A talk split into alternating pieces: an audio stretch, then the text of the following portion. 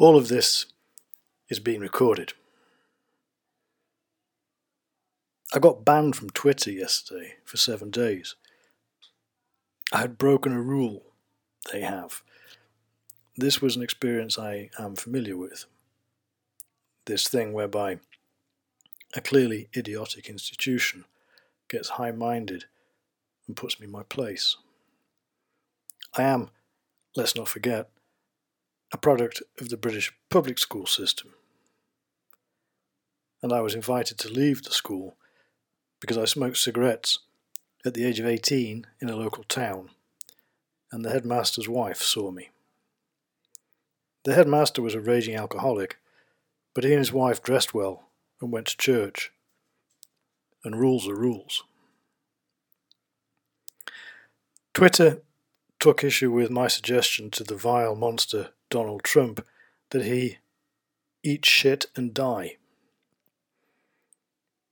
It was a suggestion, but Twitter, if I understand this correctly, said I was inciting hate and harm. It makes you think. Well, it makes me think. First and foremost, I was inciting nothing.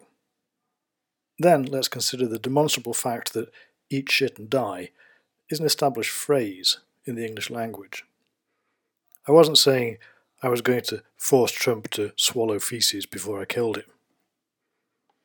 Anyway, Trump can stay on Twitter and foment hate and division, threaten democracy itself, and stoke racial division. But this is the way the world works.